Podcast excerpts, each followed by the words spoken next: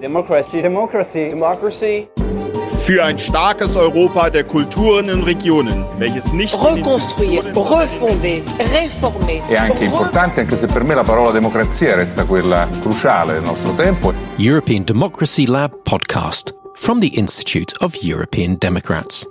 For this second podcast, we've been talking with John Worth, political blogger, journalist, editor and expert on E U internet affairs, and with Sabrina Schmidt, press officer for the political party Freie Wähler in the Bavarian parliament.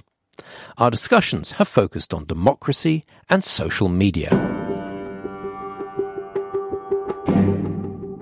Social networks today are a major place for political debate, and since two thousand eight and the Barack Obama presidential election in the U S, they are also a key instrument for successful political campaigns.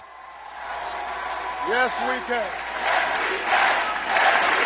But according to a survey published in April twenty nineteen by the transnational consortium of journalists Investigate Europe, right-wing populists dominate political discourse in Europe on social media platforms, far beyond what they represent in terms of voters. The question is, why do political parties dominate what has become the digital public space? One explanation is that populist groups started using social media platforms early on. John Worth. Why did they do that? Because the traditional television channels would refuse to cover their politicians. So they built their own. They built their own online systems. And so definitely those sorts of parties, also Alternative for Deutschland in Germany, even the U K Independence Party and, the, and then the Brexit Party in the U K, have been ahead of traditional political parties in their digital communication. Populist groups also tend to invest a lot of money in social media. To take a recent example in Belgium, the far-right populist party, the Vlaams Belang, spent four hundred thousand euros on social networks during the last federal election campaign. This is as much as the other Flemish parties combined spent in total. A third reason is that populist parties use efficient strategies and tools. Sabrina Schmidt. The populist parties are very clever when it comes to use social medias. The way they use hashtags, the way they use very simple titles, they use clickbaits to get more people to watch their videos or to look at their posts. And they use tools which can be used to reshape the truth, like bots or fake news. So far, we have identified three reasons behind the success of populist parties in social media. First, starting early. Second, investing money. And third, using disruptive tools effectively. But there is a fourth reason. Social networks fit perfectly with the very nature of populism. According to the Belgian political scientist Jérôme Jamin, because, and I quote, "it will suppress the political time inherent in democracy, mediation and negotiation." Emotions and simplicity sell on social networks, observes Jamie Bartlett, another thinker on this matter. European Democracy Lab podcast from the Institute of European Democrats. The question then is how to respond and preserve the democratic debate on the internet. Sabrina Schmidt. I think there are other ways to present oneself, to not be loud, to not just go for the next clickbait, but uh, to present politics the way they actually are. And politics are never simple.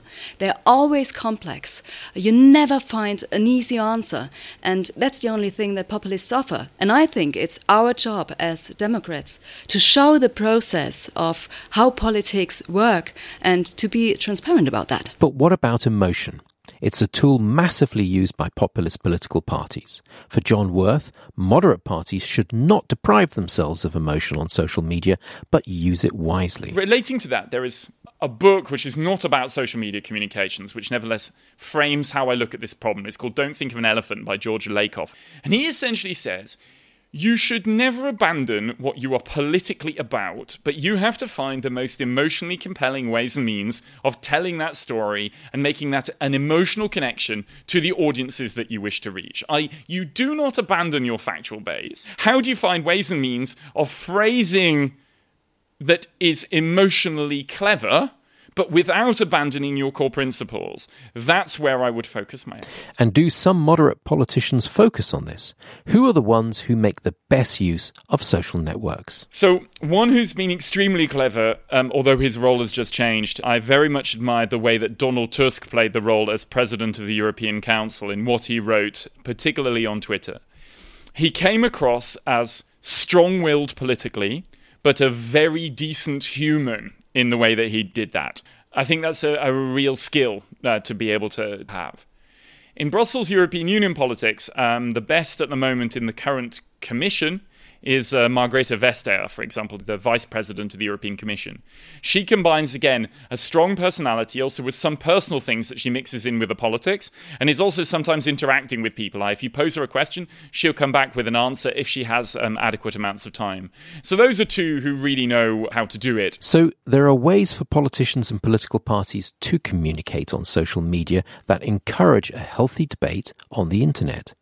But the audience itself also has a role to play. Sabrina Schmidt. I think we need to have confidence in our audience, in our viewers and our readers, because what I find on Facebook is that there is some effect that I would call a self-regulatory effect. So whenever someone voices an opinion which is far right, usually a whole bunch of people stand up and actually voice their opinion. This is actually a democratic process which we have to support and to really enforce a conversation and to engage people and actually use our platforms to get in touch and to voice their opinions and to voice their democratic opinions. Politicians, political parties and citizens have a role to play in maintaining a reasonable debate on social media. But nowadays, the European internet is predominantly controlled by private actors such as Facebook, Google and Twitter. Should the public sector regulate these actors to protect the digital space or not? Here's what Sabrina Schmidt thinks. We need to regulate hate speech. We need to regulate the use of bots. We probably need to make more transparent when is money being used to promote posts. But this is something that we as users can't do alone. We need the help of the jurisdiction. But which jurisdictions and how should regulation work? Should we create binding legislation or should we encourage the platforms to self-regulate? Decisions have been made at the European level to protect the E U democracy from bots and fake news in the context of the last European elections. But nowadays, the platforms are still functioning predominantly through self-regulation. The E U institutions encourage them to do so through a constant discussion. For instance, European Industry Commissioner Thierry Breton recently met with the C E O of Facebook, Mark Zuckerberg. He warned him and the other platforms about binding measures if they do not do more to regulate hate speech, illegal content or fake news. But for John Worth, the key issue is elsewhere. I find it a very hard debate. I'm very nervous about the idea of social media platforms essentially determining what we can and cannot say. So therefore, regulating what is or is not allowed on social platforms, I'm a bit nervous about that idea. What for me is much more important is to put the control over what you see in the hands of the users. So for example, algorithms, particularly on Facebook, determine what we can and cannot see. But we as users don't know how those algorithms work. How does Facebook choose what it shows up to me?